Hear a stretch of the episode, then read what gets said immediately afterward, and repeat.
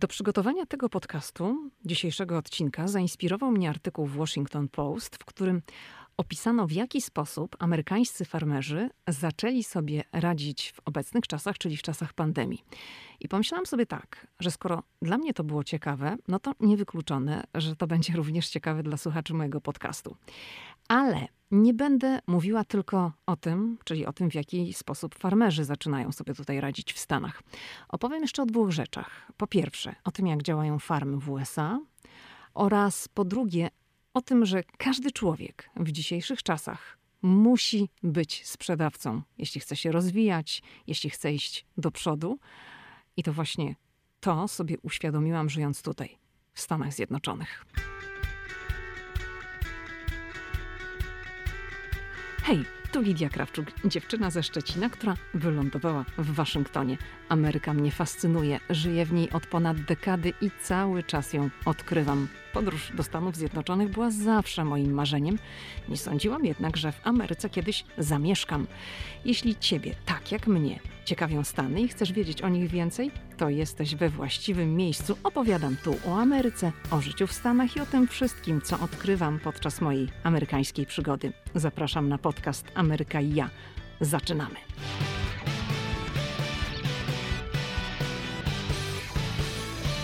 Dzień dobry, hello. Taką recenzję przeczytałam ostatnio w iTunes na temat mojego podcastu Ameryka i ja. Cytuję. Uwielbiam, jak pani przedstawia amerykańską codzienność w tak ciekawy sposób i z uśmiechem w głosie. Zaraża pani pozytywnym nastrojem. Razem z żoną słuchamy regularnie, sami też jesteśmy poza Polską, na słonecznej Malcie. Pozdrawiam serdecznie. Wow, dziękuję bardzo. I również oczywiście pozdrawiam. No, Zanim to wszystko się wydarzyło, mam na myśli tutaj obecną sytuację, pandemię. Mm, dostawałam wiadomości na przykład od słuchaczy gdzieś w trasie, z polskich dróg. No teraz ciągle jesteśmy gdzieś tam pozamykani we własnych domach i, i musimy to jakoś przetrwać, bylebyśmy tylko zdrowi byli. No ale bardzo mnie cieszą e, takie wspaniałe recenzje i wszystkie wiadomości, które dostaję od słuchaczy podcastu, czy to jest na Facebooku, czy na Instagramie, czy, czy to jest mail ze strony bloga Ameryka i ja. Bardzo, bardzo za to dziękuję. Ok, czyli zaczynamy już taką tą właściwą część podcastu i tak jak wspomniałam na początku, przeczytałam mm, ciekawy artykuł w Washington Post i to był właśnie artykuł, który dotyczył tego, w jaki sposób radzą sobie amerykańscy farmerzy, którzy znaleźli się w takiej niecodziennej sytuacji. Wszyscy się w niej znaleźliśmy, ale ten artykuł właśnie dotyczył tej biznesowej strony, w jaki sposób amerykańscy farmerzy sobie tutaj w tym wszystkim radzą. Kto to jest farmer? Farmer, no to jest tak jak powiedzmy polski rolnik, tak bym powiedziała. Aczkolwiek typowe gospodarstwo rolnicze w Polsce jednak różni się moim zdaniem od takiej amerykańskiej farmy, bo te amerykańskie farmy, to jest taka cała filozofia życia również. No w Polsce też to jest jakaś tam filozofia życia, spędzania życia na wsi, ale jednak powiedziałabym, że tutaj to jest o wiele bardziej takie przedsiębiorcze, biznesowe podejście do tych farm i tutaj dużo farmerzy biorą sprawy w swoje ręce i o tym będę właśnie między innymi mówiła. I w tej sytuacji, w której znaleźliśmy się wszyscy na całym świecie, w obliczu potencjalnych, katastrofalnych wręcz strat, amerykańscy farmerzy, z tego artykułu tak wynikało w Washington Post, no, zmieniają strategię i biorą sprawy w swoje ręce, zmieniają swoje biznesplany. Na czym to polega? Polega to na tym, że zaczynają sprzedawać bezpośrednio klientom. Wiadomo, wraz z rozpoczęciem nowego roku, to nikt nie myślał o tym, że będzie musiał przerabiać swój biznesplan. Nie mówię, że w Polsce nie ma też takich gospodarstw rolnych, które mają takie stricte biznesowe podejście, jednak myślę, że zdecydowanie w USA jest to bardziej rozwinięte tego typu myślenie ze względu na kraj, w jakim się to dzieje. Polska jest krajem, w którym dokonało się mnóstwo przemian, ale one nie na wszystkich obszarach idą w takim samym tempie. W każdym razie, amerykańscy farmerzy teraz bardzo dużo czasu spędzają nie na polu, ale przed komputerem, bo realizują zamówienia i zlecenia. Ponieważ wiele małych farm, które do tej pory zajmowały się na przykład dostarczaniem swoich produktów lokalnie do restauracji, do sklepów, do szkół również, no bo w szkole są lunche w Ameryce. musiało wprowadzić zmiany, bo szkoły są w USA zamknięte, restauracje są zamknięte, sklepy z żywnością nie są, no ale niektórzy na przykład mm, skupiali się na tym, że dostarczali swoje produkty do restauracji i teraz do restauracji ich nie mogą dostarczać, więc z czego żyć? I okazało się, że niektórzy z tych farmerów bardzo dobrze odnajdują się w nowej rzeczywistości. Dlaczego? No bo właśnie dlatego, że mimo iż restauracje z powodu zamknięcia przestały zamawiać załóżmy jajka, wołowinę, sery, miody, ziarna, czyli tutaj wymieniłam te wszystkie rzeczy, które w tej chwili mogą zaoferować farmerzy działający załóżmy tu w metropolii waszyngtońskiej, tak? No bo bierzemy pod uwagę klimat. Tu są, mm, tak jak w Polsce, cztery pory roku. Ten cykl pór roku tutaj jest utrzymany, co inaczej zupełnie wygląda na przykład w Kalifornii.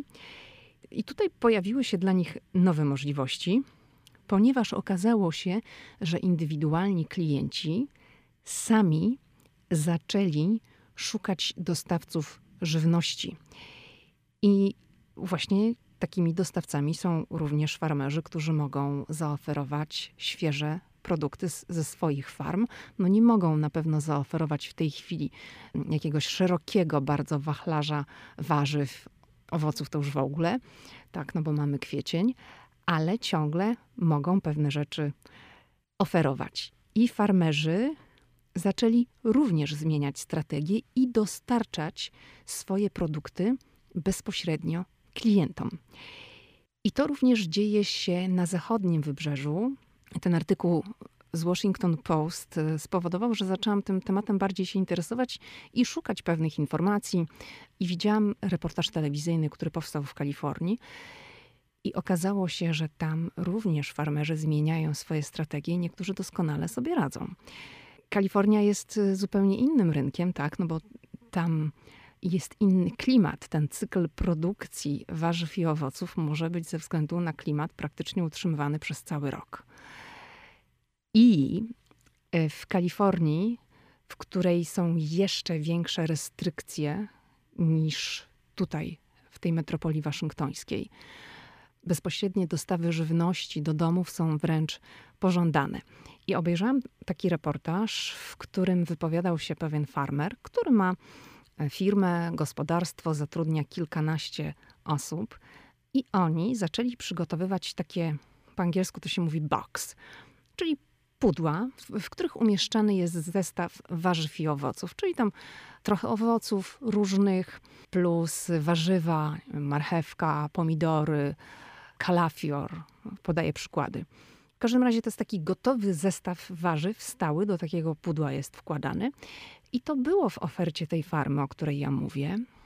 I ten człowiek, który, którego właśnie wypowiedź widziałam w tym reportażu, mówił, że tak mm, przed koronawirusem to oni przygotowywali, dostarczali około 250 takich pudeł dla indywidualnych klientów w tygodniu, bo mieli to w swojej ofercie, w ofercie swojej farmy. Natomiast jak rozpoczął się kryzys związany z koronawirusem, to powiedział, że takich zamówień mają pół tysiąca dziennie i że nie są w stanie się wyrobić, muszą przekładać mm, realizację zleceń na, na kolejne tygodnie, bo firma zatrudnia 15 osób i te 15 osób w kółko jeżdżą i rozwożą kartony właśnie ludziom, którzy zamawiają do domu warzywa i owoce. I no niektórzy po prostu zaczęli, farmerzy, sobie radzić w ten sposób, że zmienili strategię i wychodzą bezpośrednio do klienta, oferując mu dostarczanie do domu swoich produktów z farmy. A wcześniej na przykład cały biznes, czy ten model biznesowy opierał się na tym, że produkty były dostarczane na przykład do lokalnej restauracji. I to było dla mnie takie, no ciekawe, że tak szybko tutaj się zaczęli dostosowywać. I w tym reportażu to znaczy, może nawet nie w tym samym, y, gdzie przywołałam przykład tego konkretnego farmera, ale w innym reportażu było coś takiego, że niektórzy farmerzy do tych pudeł, boksów, które są rozwożone do zamawiających, zaczęli umieszczać również kartki z przepisami z wykorzystaniem niektórych, na przykład warzyw. No bo załóżmy, ktoś wcześniej nie gotował, no bo Amerykanie, część z nich żywi się w restauracjach, chodzą sobie gdzieś tam na posiłki i dostają na przykład w kartonie zestaw warzyw i tam jest por. I pytanie, co ja mam zrobić z tym porem, tak? Jeżeli ktoś nie gotuje, a teraz musi gotować, no bo do restauracji nie pójdzie. No to mm, właśnie farmerzy zaczęli dołączać do takich pudeł również przepisy, żeby taka osoba, która być może nie będzie za bardzo wiedziała, co ma zrobić z niektórymi warzywami, no to tam są dołączone takie pomysły z inspiracjami, że można na przykład ugotować, przygotować to czy tamto. I tak jak opowiadam o pewnych modelach biznesowych, to muszę od razu zaznaczyć, że w Stanach, tak jak w Polsce, też istnieją rynki warzywne. I to się mm, mm, po angielsku mówi o takich miejscach, że to są farmers markets. Ale różnica polega na tym, że w Polsce takie ryneczki warzywne to działają cały czas. Czyli czy to poniedziałek, czy to weekend, no powiedzmy tam w Polsce teraz nie w każdą niedzielę można sprzedawać, ale ogólnie rzecz biorąc, załóżmy od poniedziałku do piątku, czy tam od poniedziałku do soboty, można na takim rynku warzywa i owoce kupić bez problemu. W Stanach nie wszędzie tak to działa. Tak jak podkreślam za każdym razem, nie mogę wypowiadać się za całe Stany Zjednoczone, no bo to jest, wiadomo, kraj wielkości kontynentu i, i, i obowiązują różne zasady w różnych stanach, w różnych hrabstwach. Ale ja spotkałam się zazwyczaj z tym, że Farmers Market działa raz w tygodniu. I tutaj w Arlington, czyli tu, gdzie ja mieszkam, taki Farmers Market odbywa się zawsze w sobotę. I to też nie przez cały rok, bo w zimie tego nie ma. To się odbywa od wiosny do, do jesieni. I zawsze w sobotę od rana na taki parking, który znajduje się w części, powiedzmy, takiej blisko budynku sądu, mm, posterunku policji. No, jest taki duży parking. To tam część tego parkingu w tych godzinach porannych, kiedy przyjeżdżają tam farmerzy, jest odgrodzona i oni się tam ustawiają ze swoimi własnymi produktami. No i tam przez kilka godzin mieszkańcy okolicy przychodzą i mogą sobie kupić świeże warzywa i owoce. No czasem ktoś sprzedaje tam nabiał, w zależności kto co oferuje, zioła. I to jest tylko raz w tygodniu. Na przykład w Waszyngtonie, bardzo blisko Białego Domu, Farmers Market odbywa się zawsze chyba we wtorki, albo we wtorki, albo w czwartki, o ile się nie mylę, ale też raz w tygodniu i ten ryneczek tam to zaczął być organizowany za czasów prezydenta Baracka Obamy.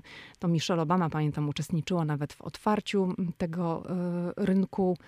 I to było chyba w 2010 albo w 2011 roku. Ona tam się wtedy pojawiła na otwarciu, pamiętam. I czasem tam jeżdżę, ale właśnie tak bardziej z ciekawości, bo lubię obserwować sobie, jak tam ludzie przychodzą bo to jest takim bardzo administracyjnym miejscu w Waszyngtonie i tam przychodzą ludzie z budynków rządowych mieszczących się dookoła i oni są zawsze oczywiście w koszulach, w krawatach. Mają na sobie stroje, które są charakterystyczne dla pracy w administracji, w urzędach. No i ci ludzie tam sobie kupują warzywa, owoce albo coś na lunch, bo również tam są serwowane jakieś takie dania. O ten mm, akurat rynek przy Białym Domu jest dostosowany też do klienta, który tam się pojawia, bo bardzo dużo pracowników przychodzi tam w porze lunchu. Czyli raz, że może sobie kupić e, świeże warzywa i owoce do domu, ale również przychodzi sobie na lunch, żeby sobie coś tam kupić i zjeść od razu, jak są na przykład oferowane jakieś sałatki, kanapki, chleb, tego typu rzeczy. Także tutaj jest taka różnica w funkcjonowaniu ryneczków w Polsce i w Stanach, że farmers market w wielu miejscach odbywa się tylko raz w tygodniu. No i to nie jest też tak, że w Waszyngtonie jest tylko jeden e, farmers market przy Białym Domu i on jest we wtorek albo w czwartek, nie pamiętam dokładnie, w jeden dzień. To akurat w tej lokalizacji jest we wtorek, ale na przykład jest też taki rynek, który jest organizowany przy amerykańskim Departamencie Rolnictwa, niedaleko Departamentu Rolnictwa. No i on też tam jest raz w tygodniu, ale jest w inny dzień. Także one po prostu odbywają się w różnych lokalizacjach, ale w inne dni. I dla mnie ten najbliższy to jest właśnie w Arlington, niedaleko mojego domu i on jest tylko raz w tygodniu, jest w sobotę. Oczywiście, że mogę kupić świeże warzywa i owoce w sklepach, ale takie od farmera, no to tylko raz w tygodniu. I dlaczego ja e, w ogóle postanowiłam też mówić na ten temat? Dlatego, że jak już wszystko wróci do normy, kiedyś, w końcu, i w końcu kiedyś znów zaczniemy podróżować, a ty być może będziesz planować swoją podróż do Ameryki, to ja cię namawiam do tego, żeby wziąć pod uwagę farmę albo winnicę w czasie tej podróży do Stanów Zjednoczonych. Dlaczego? Właśnie dlatego, żeby zobaczyć, jak działa tego typu biznes w USA. No a już taka wycieczka do winnicy to już w ogóle jest czysta przyjemność, prawda? Tylko Zachęcam, żeby wcześniej zrobić research, czyli zbadać, poszperać trochę w internecie. Jak już będziesz wiedzieć, w który rejon Stanów Zjednoczonych się wybierzesz, no to trzeba celować w jakąś fajną farmę i winnicę. No bo wiadomo, to są różne miejsca. Jedne są bardziej atrakcyjne, inne są mniej. I no, na przykład na Florydzie, jeżeli się wybierzesz na Florydę, to tam możesz się wybrać na farmę z cytrusami, taką z pomarańczami, no to jest coś wspaniałego, jak się wchodzi do takiego sadu, gdzie jest cała aleja, cała ścieżka samych pomarańczy. I można sobie popatrzeć, jak to wygląda. Przy farmach są zawsze też właśnie na tym polega ten biznes, że przy farmach są sklepiki ze świeżymi produktami. Jak tutaj się zatrzymałam przy Florydzie, no to wtedy na takiej farmie, w takim sklepiku jest wszystko to, co wiąże się z pomarańczami. Raz, że można kupić sobie świeże owoce. Dwa są soki, mogą być jakieś przetwory, galaretki, dżemy, mm, suszone owoce. No tego typu rzeczy i właśnie na tym te, te miejsca polegają. Jesienią oczywiście w Stanach Zjednoczonych najpopularniejsze są farmy dyniowe. I o farmach dyniowych to ja mówiłam w podcaście, to był jeden z pierwszych odcinków, dokładnie numer 8 zatytułowany Dyniowy biznes i tam właśnie opowiedziałam dokładnie na czym polega i jak działa farma dyniowa. I teraz jak w ogóle zaczęła się moja przygoda z farmami i z winnicami? Chcę powiedzieć, że zaczęła się dosyć późno. Tym sensie, że ja nie odkryłam tego wszystkiego od razu po przyjeździe do USA.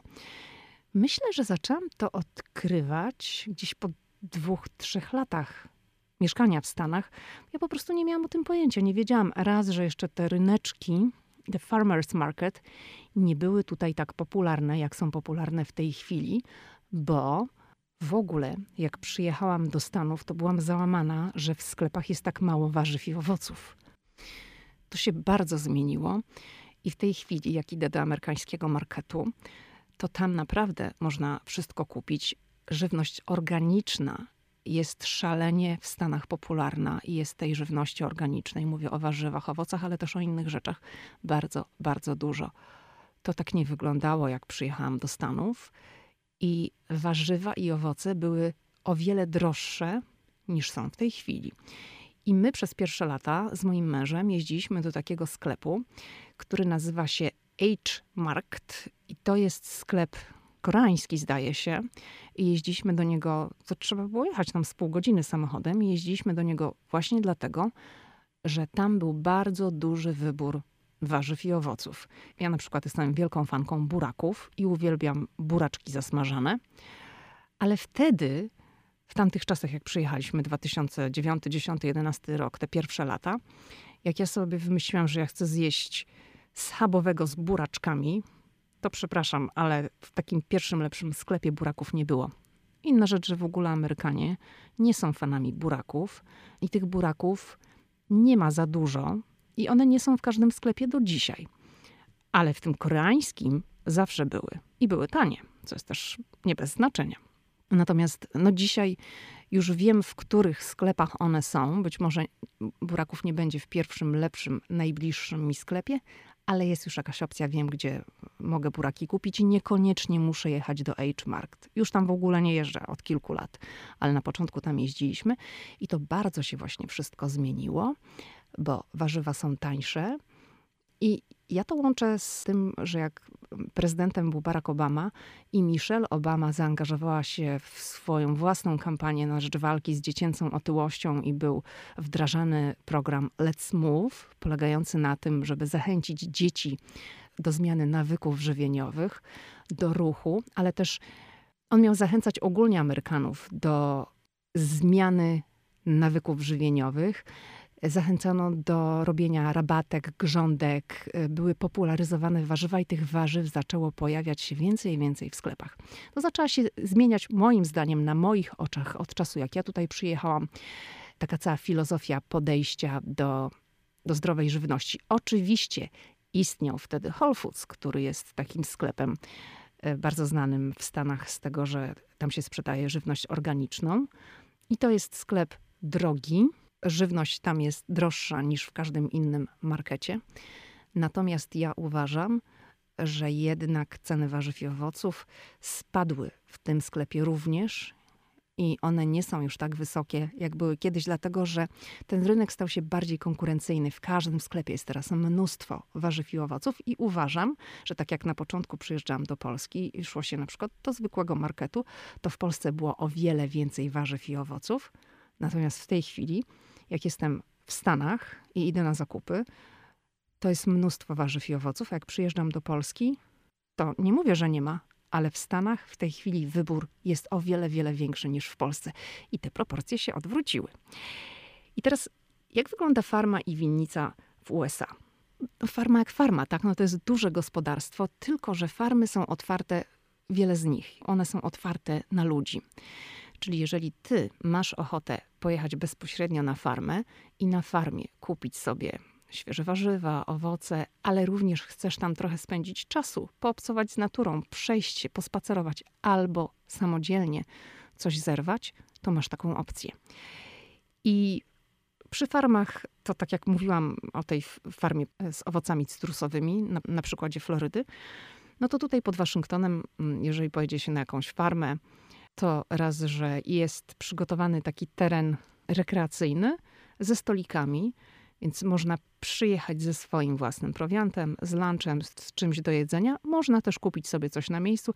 Zazwyczaj to nie, nie ma jakiejś wielkiej oferty, bo tam nie są tworzone restauracje, tam coś można kupić, żeby coś zjeść, ale to nie jest jakiś tam wielki wybór, więc większość osób, które przyjeżdżają sobie na farmę weekend najczęściej, żeby spędzić sobie takie popołudnie na świeżym powietrzu, przyjeżdża ze swoim własnym prowiantem, ale również na miejscu wtedy sobie kupuje świeże pomidory, paprykę, cebulę, no wszystko tak, to co jest w ofercie danej farmy.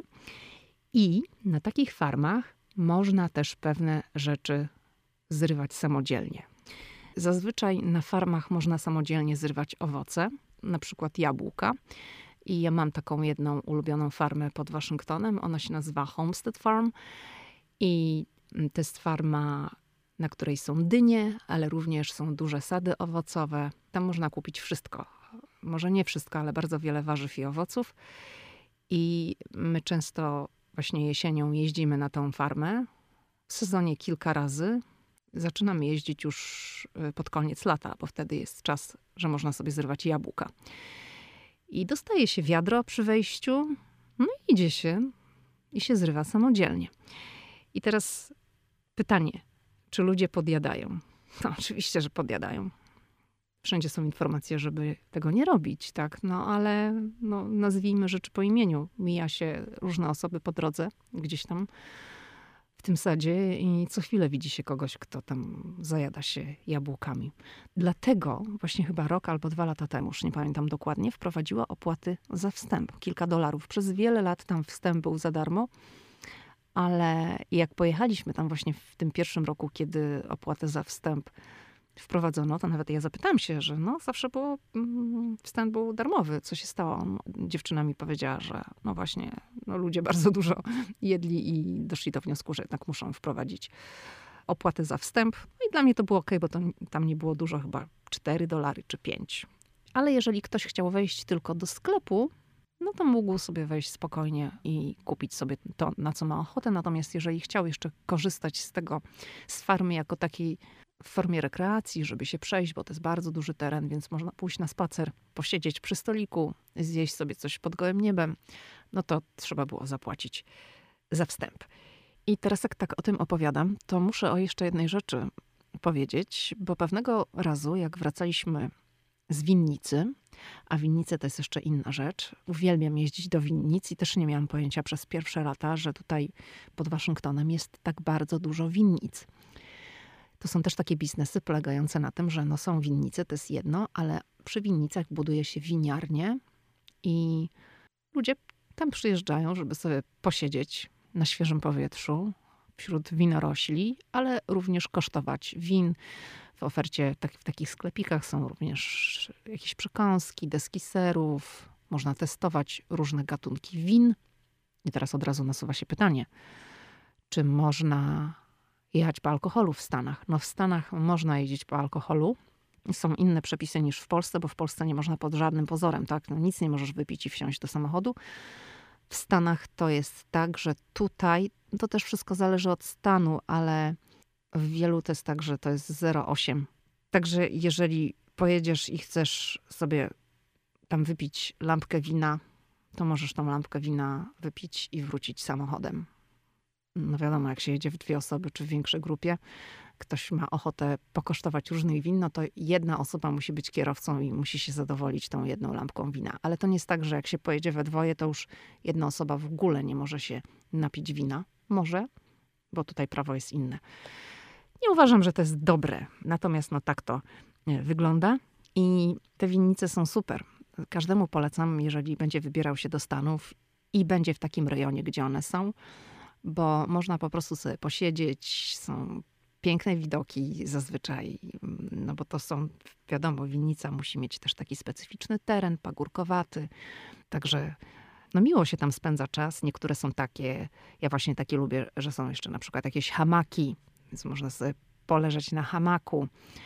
No spędza się po prostu mm, popołudnie na łonie natury. I jak ktoś to lubi, to na pewno będzie zadowolony, jak ma w ogóle ochotę przeżyć taką w Stanach, powiedzmy, przygodę polegającą na tym, że się idzie do winnicy, do winiarni i się kosztuje amerykańskich win. No to myślę, że to jest też bardzo fajnie. I któregoś razu wracaliśmy z Pawłem, z moim mężem, z takiej winnicy. No i jak to w Ameryce, mijaliśmy na przemian po drodze pola oraz jakieś tam niepozorne domy. Nie było oczywiście ogrodzeń i płotów, bo tak to w Ameryce najczęściej wygląda. Były tylko trawniki z równo przestrzyżoną trawą. I często jak się właśnie jedzie tak, to bardzo dużo w Ameryce jest domów z gankami i na tych gankach stoją fotele albo są huśtawki tam kogoś można czasem spotkać, kto sobie siedzi na takim ganku przed własnym domem. I zdarza się, że od tych, że od głównej drogi biegną czasem jakieś mniejsze dróżki, gdzieś tam w głąb i przy nich stoją drogowskazy z jakąś informacją, dokąd te drogi prowadzą. I czasem to są właśnie drogowskazy, które informują, że jak się pojedzie tą dróżką, to będą tam farmy owocowe, czyli sady mówiąc po polsku. Czasem to są na przykład Christmas Tree Farms, czyli takie farmy, które są nastawione na hodowlę, a może raczej powinnam powiedzieć na produkcję bożonarodzeniowych drzewek. No i my tak jechaliśmy, wracaliśmy właśnie mm, z winnicy i minęliśmy taki namalowany odręcznie szyld, na którym było napisane asparagus. To był taki kawałek deski, który był przyczepiony do jakiejś takiej wysokiej sztachety. No to, to było podobne do tego, co widzieliśmy już wcześniej, kiedy na przykład mijaliśmy jakieś tam przydrożne bary, takie, jakieś mało efektowne. No i zawróciliśmy, bo zainteresował nas ten napis asparagus, czyli no, szparagi. I no, kilka chwil później już jechaliśmy taką wąską, polną drogą i ta dróżka prowadziła do gospodarstwa, które było otoczone dużą ilością choinek. No i to była najwyraźniej jakaś tam Christmas Tree Farm, czyli taka ta farma nastawiona na produkcję drzewek świątecznych, bożonarodzeniowych. I na tej farmie hodowano również szparagi. I przy tej chacie, do której dojechaliśmy, nie było nikogo. Tam w oddali chodził jakiś człowiek w gumiakach, ale on kompletnie nie zwracał na nas uwagi. Dlatego, że jak się okazało, tutaj w tym miejscu, do którego my trafiliśmy, obowiązywała samoobsługa. Co mam na myśli mówiąc samoobsługa? Otóż przed wejściem do budynku były ustawione kartony, a w tych kartonach znajdowały się zielone szparagi i one były w workach różnej wielkości. W jednym worku było więcej szparagów, w innym mniej, czyli tak jak tam kto woli, więcej albo mniej. I na tablicy obok ktoś wypisał kredą ceny za worki. No i była tam też taka informacja, że żeby jak ktoś jest zainteresowany kupnem takiego worka, mniejszego czy większego, to trzeba wrzucić pieniądze do skrzyni. Tam obok stała taka drewniana skrzynia. No i my otworzyliśmy tą skrzynię. I tam rzeczywiście były pieniądze, drobne i dolary, banknoty. My sobie wybraliśmy worek ze szparagami za kilka dolarów wrzuciliśmy banknot, pobierając resztę, bo należała nam się reszta. No i odjechaliśmy. W ogóle nikogo to nie obchodziło. Po prostu się obsłużyliśmy, zapłaciliśmy i, i odjechaliśmy. Ja pamiętam, że jak wracaliśmy z Pawłem, to długo rozmawialiśmy na ten temat. To było kilka lat temu. Czy taka samoobsługa byłaby możliwa w Polsce? No i wtedy doszliśmy do wniosku, że raczej nie, że przynajmniej nie wtedy, czy dziś, nie wiem, ale wydaje mi się, że chyba raczej dalej nie. Ja pamiętam jeszcze z tych moich czasów przed Stanami, to było tak, że jak jakiś polski gospodarz na przykład stawiał na schodach przed domem słoiki z miodem z własnej pasieki, bo takie klimaty tutaj z moich rejonów szczecińskich i podszczecińskich pamiętam. No to, to pamiętam z, z czasów mojej pracy w radiu e, w Szczecinie. Kolega robił taki materiał, roz, rozmawiał z takimi ludźmi, z takimi producentami miodu, i oni mówili, że oni muszą uciekać się, wtedy tak mówili, do podstępu. Że e, w takim słoju, stojącym gdzieś tam na schodach przy domu czy gdzieś przy drodze, to nie wlewało się miodu, tylko wlewało się ciemną herbatę, która gdzieś tam z daleka, jak się jedzie, to wygląda podobnie. I pamiętam, ten człowiek mówił mm, w tym reportażu, który nagrał mój kolega z radia, że to trzeba tak robić, bo jak się nie chce siedzieć przed domem, żeby sprzedawać swój własny miód i non-stop pilnować tego, co się zebrało w pasiece, to po prostu trzeba tak robić, bo, bo kiedyś jak zostawiał słoik z prawdziwym miodem w środku, licząc na to, że ktoś po prostu zapuka i zapyta i dojdzie do takiej normalnej ludzkiej transakcji, tak? Ja sprzedaję, ty mi płacisz. To zdarzali się tacy ludzie, ja to mówię cwaniak z samochodu, który po prostu nie pukał, tylko zabierał i odjeżdżał.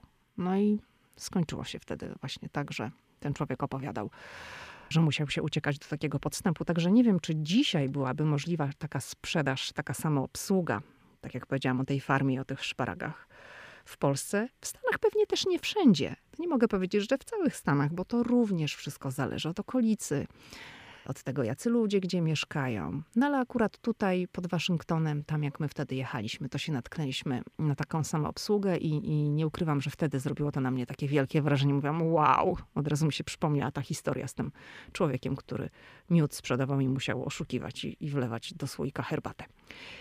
I te szparagi oczywiście były super. Te, które kupiliśmy, były jędrne, świeże. No, bardzo dobre były. Zrobiliśmy sobie oczywiście. Ale tak jak opowiadam o tym, to jest jeszcze jedna rzecz, o którą chcę zahaczyć w tym podcaście.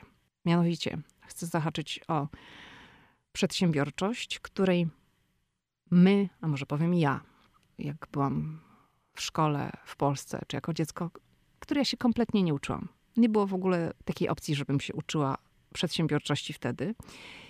I tak naprawdę w USA zdałam sobie sprawę z tego, że każdy z nas, każdy musi być sprzedawcą. I każdy w tym sensie, że nawet jeżeli nie sprzedajesz, nie masz sklepu, nikomu niczego nie oferujesz, to i tak musimy sprzedawać, musimy sprzedawać siebie, tak, swoje umiejętności i no właśnie po to, żeby awansować, żeby negocjować podwyżki. Tu właśnie tutaj w Stanach zaczęłam obserwować pewne rzeczy, czytać też książki, słuchać podcastów, które są poświęcone tej tematyce. I to właśnie Ameryka mi otworzyła na to oczy. No bo prawda jest taka, że my wszyscy uczymy się tego od Amerykanów, bo to oni w tym przodują, to się tutaj zaczęło. I ja też wyrastałam w takim przekonaniu. Myślę, że wiele osób dalej ma mm, takie przekonanie, że jak za darmo to się tego nie robi. Za, za darmo to ja nie będę robić. A to jest błąd, bo pewne rzeczy, pewne, nie wszystko, tak? Warto robić za darmo, bo to procentuje gdzieś tam w innych obszarach. Oczywiście trzeba to robić mądrze i z głową, bo nie można się dawać wykorzystywać i wszystko cały czas robić za darmo, tak? No. Ale też y, w Stanach nauczyłam się, że trzeba trochę bardziej elastycznie podchodzić do pewnych rzeczy. I tak jak mówię, że ja nie byłam uczona przedsiębiorczości, a na pewno nie było takich opcji w szkole. To bardzo mnie tutaj w Stanach to uderzyło i widzę to na przykładzie tego, co jest oferowane w ramach zajęć pozaszkolnych u mojego syna. Na pewno kojarzysz gdzieś tam z filmów, że amerykańskie dzieci sprzedają przy drodze, przy stoliku lemoniadę. że tam w Polsce też już dzieci zaczynają sprzedawać e, lemoniadę. No ale to jest takie amerykańskie, prawda? To się stąd wzięło, że no, najpierw to widzieliśmy w filmach, że jakieś tam małe dzieci, kilkuletnie albo kilkunastu, ale raczej kilkuletnie siedzą gdzieś przy domu i sprzedają lemoniadę. I muszę powiedzieć, że bardzo się zdziwiłam, jak przeglądałam ofertę zajęć pozalekcyjnych. To są zajęcia płatne w szkole oferowane. Opowiadałam na ten temat przy okazji podcastu o amerykańskiej szkole, że podeszłam do tego dość frywolnie. Jak mi się przypomniało, że już jest rejestracja, to się tam zalogowałam do systemu gdzieś po dwóch dniach i okazało się, że wszystkie te najciekawsze zajęcia, które wydawały mi się, że mogą być interesujące dla mojego syna, to już nie było miejsc. Także przy następnym rzucie już o 10, o godzinie zero, jak ruszała rejestracja, to byłam gotowa. Siedziałam przed komputerem, żeby go zarejestrować na te zajęcia, ale mówię o tym dlatego, że właśnie jedną z takich propozycji jest kurs sprzedawania lemoniady i on jest adresowany do dzieci już w wieku od zerówki do tam kilka pierwszych klas szkoły podstawowej. I dzieci już na tym etapie uczą się przedsiębiorczości, czyli w jaki sposób sprzedawać, jak reklamować taki biznes z lemoniadą, jakich może używać promocji, jakich narzędzi, co mówić, jak się zwracać do klienta. I mnie się to bardzo spodobało, bo uważam, że to jest bardzo fajne, że już na tym etapie takiego pięciolatka czy sześciolatka, mówię tutaj o zerówce i pierwszej klasie, już na tym etapie te dzieci mogą się tego uczyć. Oczywiście to jest też no, za zgodą dorosłych, tak? No bo to dorosły rejestruje dziecko na tego typu zajęcia, ale można już taką rozmowę odbyć w domu i samemu sobie uświadomić, że o, no jeżeli ja widzę, że moje dziecko jakoś wykazuje zainteresowania w tym kierunku, no to mogę mu tutaj e, zaoferować takie zajęcia, gdzie będzie uczyć się na takim właśnie przykładzie dostosowanym do jego wieku, jakiegoś tam biznesu i przedsiębiorczości. I mi się to bardzo spodobało, że właśnie jest taka opcja, że dziecko, które wykazuje zainteresowanie tam przedsiębiorczością, biznesem, nazwijmy to, już na tym etapie może się czegoś dowiedzieć o cenie, o promocjach, o tym, w jaki sposób należy docierać do klienta. Także zatoczyłam tutaj takie koło, wychodząc od amerykańskich farmerów, którzy właśnie w tej chwili zmieniają biznesplany, no i biorą sprawy w swoje ręce, żeby się dostosować. I no bardzo mi się to spodobało, więc mm, stwierdziłam, że y, zrobię taki podcast na ten temat. Przy okazji opowiem trochę o farmach i również o przedsiębiorczości. Także to jest tyle, co przygotowałam w dzisiejszym odcinku podcastu Ameryka i ja. Oczywiście kolejny odcinek będzie we wtorek, jak zawsze. No i jeżeli jeszcze nie subskrybujesz, to pamiętaj o subskrybowaniu mojego podcastu i o napisaniu recenzji, jeżeli Ci się podoba. Do usłyszenia.